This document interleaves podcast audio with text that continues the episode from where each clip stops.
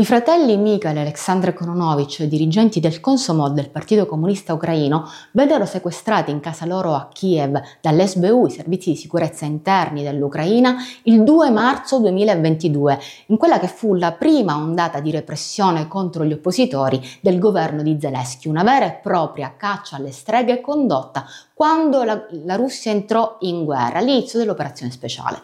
Per diversi giorni Mikhail e Alexandre vennero detenuti illegalmente negli scantinati del palazzo dell'SBU a Kiev, dove vennero sottoposti a torture e solo il 6 marzo il loro arresto venne finalmente formalizzato e quindi trasferiti in un carcere di eh, detenzione preventiva. Il WUFTI e altre organizzazioni internazionali della sinistra lanciarono l'appello perché di loro non si seppe più nulla se fossero vivi o morti fino a quando non apparvero nella prima udienza del loro caso a giugno. Nell'ottobre successivo vennero rilasciati in libertà eh, vigilata con il braccialetto elettronico e tuttora si trovano in questa situazione dopo oltre un anno in attesa proce- di un processo che li vede imputati per tentato colpo di stato violento solo loro due avrebbero tentato senza armi di rovesciare il governo di Zelensky e questo solo per aver organizzato a fine febbraio del 2022 una manifestazione per la pace, un piccolo presidio davanti all'ambasciata degli Stati Uniti a Kiev.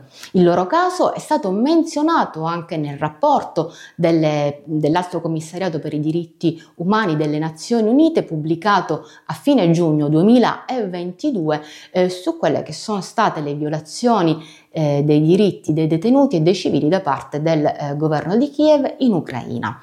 Eh, in questi giorni ci sono stati dieci anni dall'Euromaidan, eh, dalla destituzione del presidente Yanukovych, quindi da questo cambio che ci è stato raccontato dai nostri media come una rivoluzione, una rivoluzione della dignità. Abbiamo chiesto il punto di vista a Mikhail Kononovic su questi fatti eh, per conoscere quello che è il commento, quella che è l'opinione di un dissidente, di un rappresentante della sinistra ucraina, della sinistra antifascista che è tuttora perseguitata dal governo democratico di eh, Volodymyr Zelensky.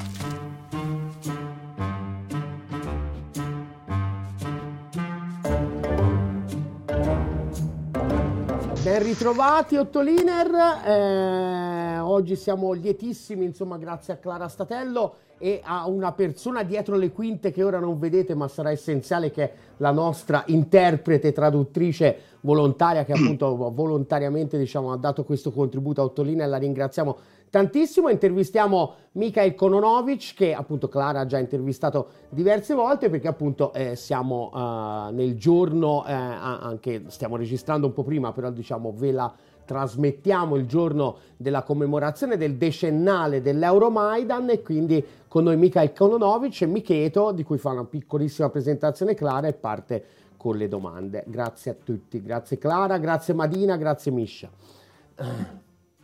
Ciao Giuliano, Privet Misha grazie Madina dietro, dietro, le quinte. Per chi non lo conoscesse, Mikhail Kronovic sarebbe dovuto esserci anche il fratello eh, Alexandre, prigionieri politici del regime eh, di Kiev da eh, quasi due anni, perseguitati ehm, da, da, nel, nell'ultimo anno e mezzo ai, ai, agli arresti domiciliari, ma ehm, prima sono stati per lunghi mesi in carcere perché dirigenti del Consomol, l'organizzazione giovanile del eh, Partito Comunista. L'Euromaidan è stato presentato in Europa come una rivoluzione, la chiamano la rivoluzione della dignità, ma qualcosa non quadra perché questa rivoluzione, così chiamata, è stata portata avanti, ricordiamo, da eh, militanti di estrema destra, ehm, personaggi che idolatravano eh, Stepan Bandera ed altri collaborazionisti del, ehm, de- dei nazisti durante la seconda guerra mondiale.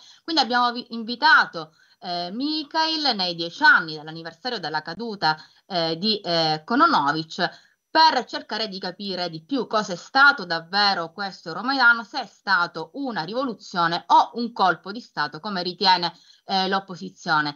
Eh, Mikhail, ehm, grazie innanzitutto per aver accettato l'intervista, grazie per la tua disponibilità e ti chiedo come prima domanda, ehm, il 21 sera, il 22 di febbraio, eh, si è consumato eh, l'Euromaidan con eh, la fuga di, eh, di Yanukovych, la caduta del suo governo a causa della, ehm, delle, delle, spinte dell'insurrezione armata di Pravi Sector e Svoboda.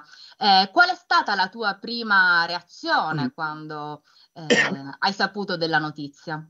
Я не был не был удивлен, потому что на Украине никогда не было президента.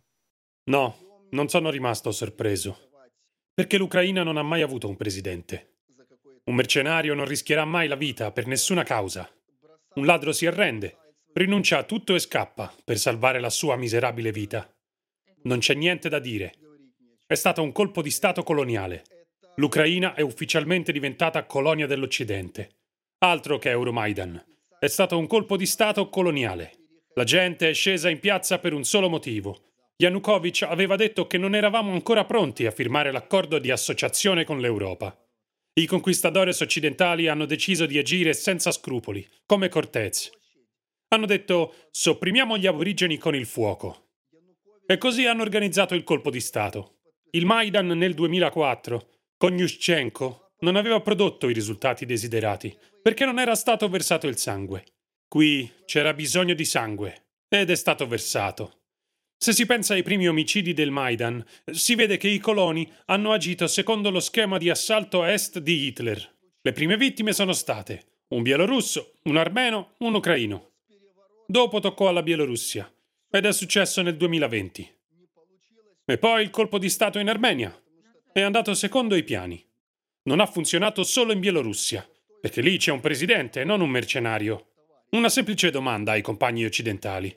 Perché adesso le cose vanno due volte peggio, o forse dieci volte peggio, ma nessuno scende in piazza? Perché gli aborigeni non fanno il Maidan da soli.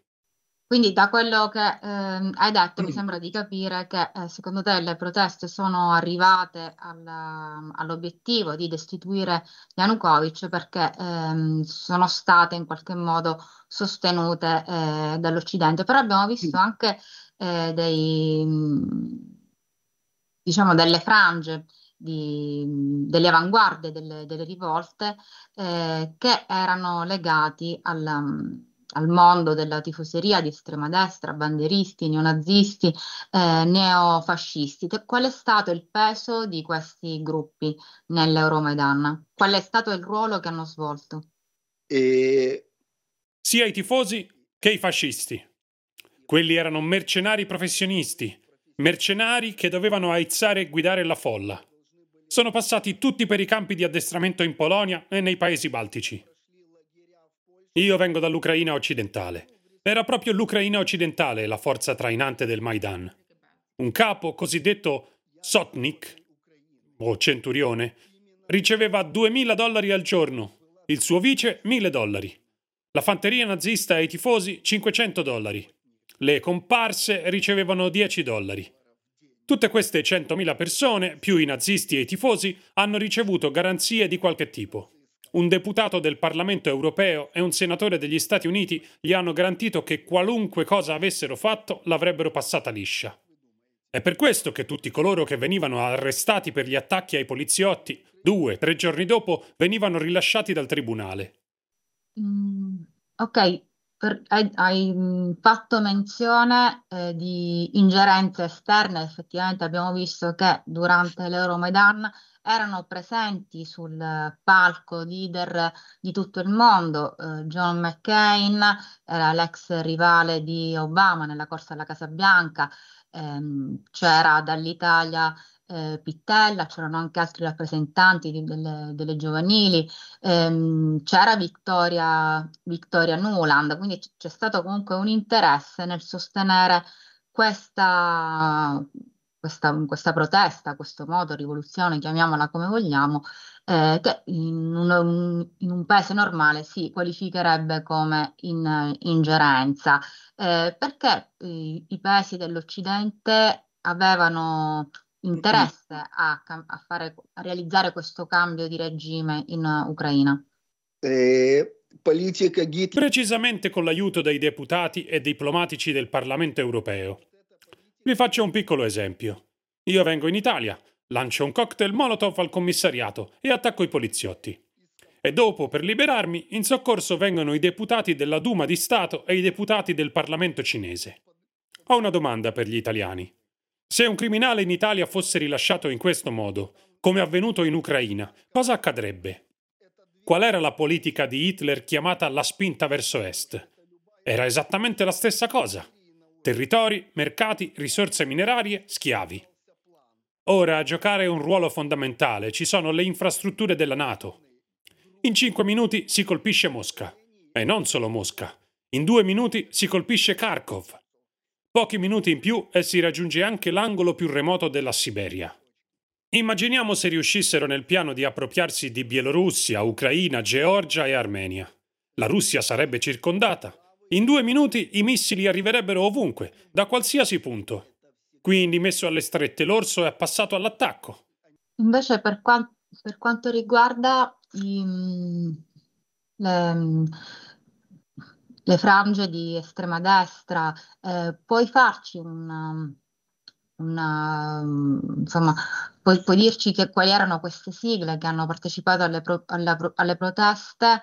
Eh, insomma, quello che hanno fatto, perché noi abbiamo vi- in Italia si era parlato di, eh, di violenze, c'era stato pure un episodio eh, di sparatorie in piazza di, di cecchini, però sono arrivate anche, anche, immagini di violenze contro chi si opponeva al, al Maidan, contro eh, gli anti-maidanisti. Quindi prima di capire chi erano gli anti-Maidan, cerchiamo invece di capire queste sigle, perché vengono presentati come ehm, giovani studenti per la democrazia, però ehm, alla fine abbiamo visto che avevano le svastiche, i simboli fascisti, quindi chi sono?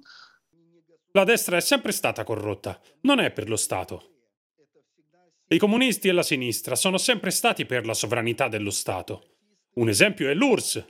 Infatti l'Ucraina è stata creata proprio dai comunisti cerchiamo invece di capire quali gruppi, ad esempio, eh, perché poi alcuni sono, sono, anche entrati, erano anche in, entrati nel, nel, governo di interim, eh, Svoboda, Pravi Sector, no? durante, il, durante, il Maidan si erano formate anche del, dei gruppi, dei piccoli partiti che poi hanno avuto anche un ruolo successivamente nella guerra. Chi erano questi partiti e chi erano i loro principali leader? La destra voleva essere serva, la sinistra voleva costruire uno Stato forte. Quindi vedevamo il nostro paese nell'unione doganale e in un'unica organizzazione con Russia, Bielorussia e Ucraina. Ecco perché siamo stati distrutti dal regime. Ecco i nostri principi. Non serviremo mai nessuno, serviamo la nostra patria, come all'inizio del secolo, quando l'Ucraina fu creata. I separatisti e i traditori non siamo noi. Separatisti e traditori sono loro. Come si possono accusare i comunisti di separatismo se hanno creato loro l'Ucraina? Come si può accusare una madre di separatismo nei confronti di suo figlio? Lo sanno tutti. Questi erano criminali, nazisti, mercenari, assassini. E l'Occidente li ha ingaggiati. Avevo capito che stavano iniziando a preparare il Maidan appena dopo la vittoria di Yanukovych, quando hanno perso le elezioni nel 2010 e tutti i sostenitori dell'Occidente come Klitschko, Timoshenko e Yatsenyuk erano tutti pronti da molto prima, almeno a partire dal colpo di Stato del 2004. Non c'è stato nessun caos qui, credimi. C'è stata una sinfonia, tutto è stato pianificato. Ogni vittima, ogni persona uccisa, tutto aveva una regia. Era un copione degno di Hollywood. Tutte queste bande che riempivano Kiev obbedivano direttamente alla SBU, e la SBU alla CIA. Pertanto né i protagonisti né gli eventi né le vittime erano casuali. Chi non obbediva ai nazisti veniva liquidato. Tutto era preparato a tavolino ed ha funzionato. Ecco perché ha funzionato. La cosa più interessante è che i governi occidentali sono andati da Putin e hanno chiesto di negoziare.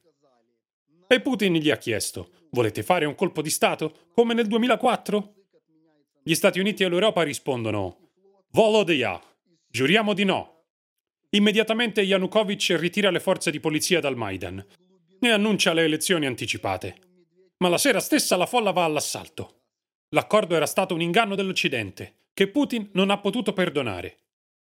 L'Occidente ha fatto il furbo. Putin semplicemente non si aspettava che gli Stati Uniti e l'Europa fossero capaci di tali trucchi da due soldi e non ha reagito. Grazie mille, Mikhail. Non so se la. Sì, chiudiamo. Prossima qua. Grazie veramente tantissimo ah. Michael, grazie tantissimo Madina per la pazienza, veramente grazie, veramente infinite. E, e niente. Eh, grazie e... a voi. Buona, buona, serata, buona continuazione, grazie, in bocca Michael. al lupo Michael.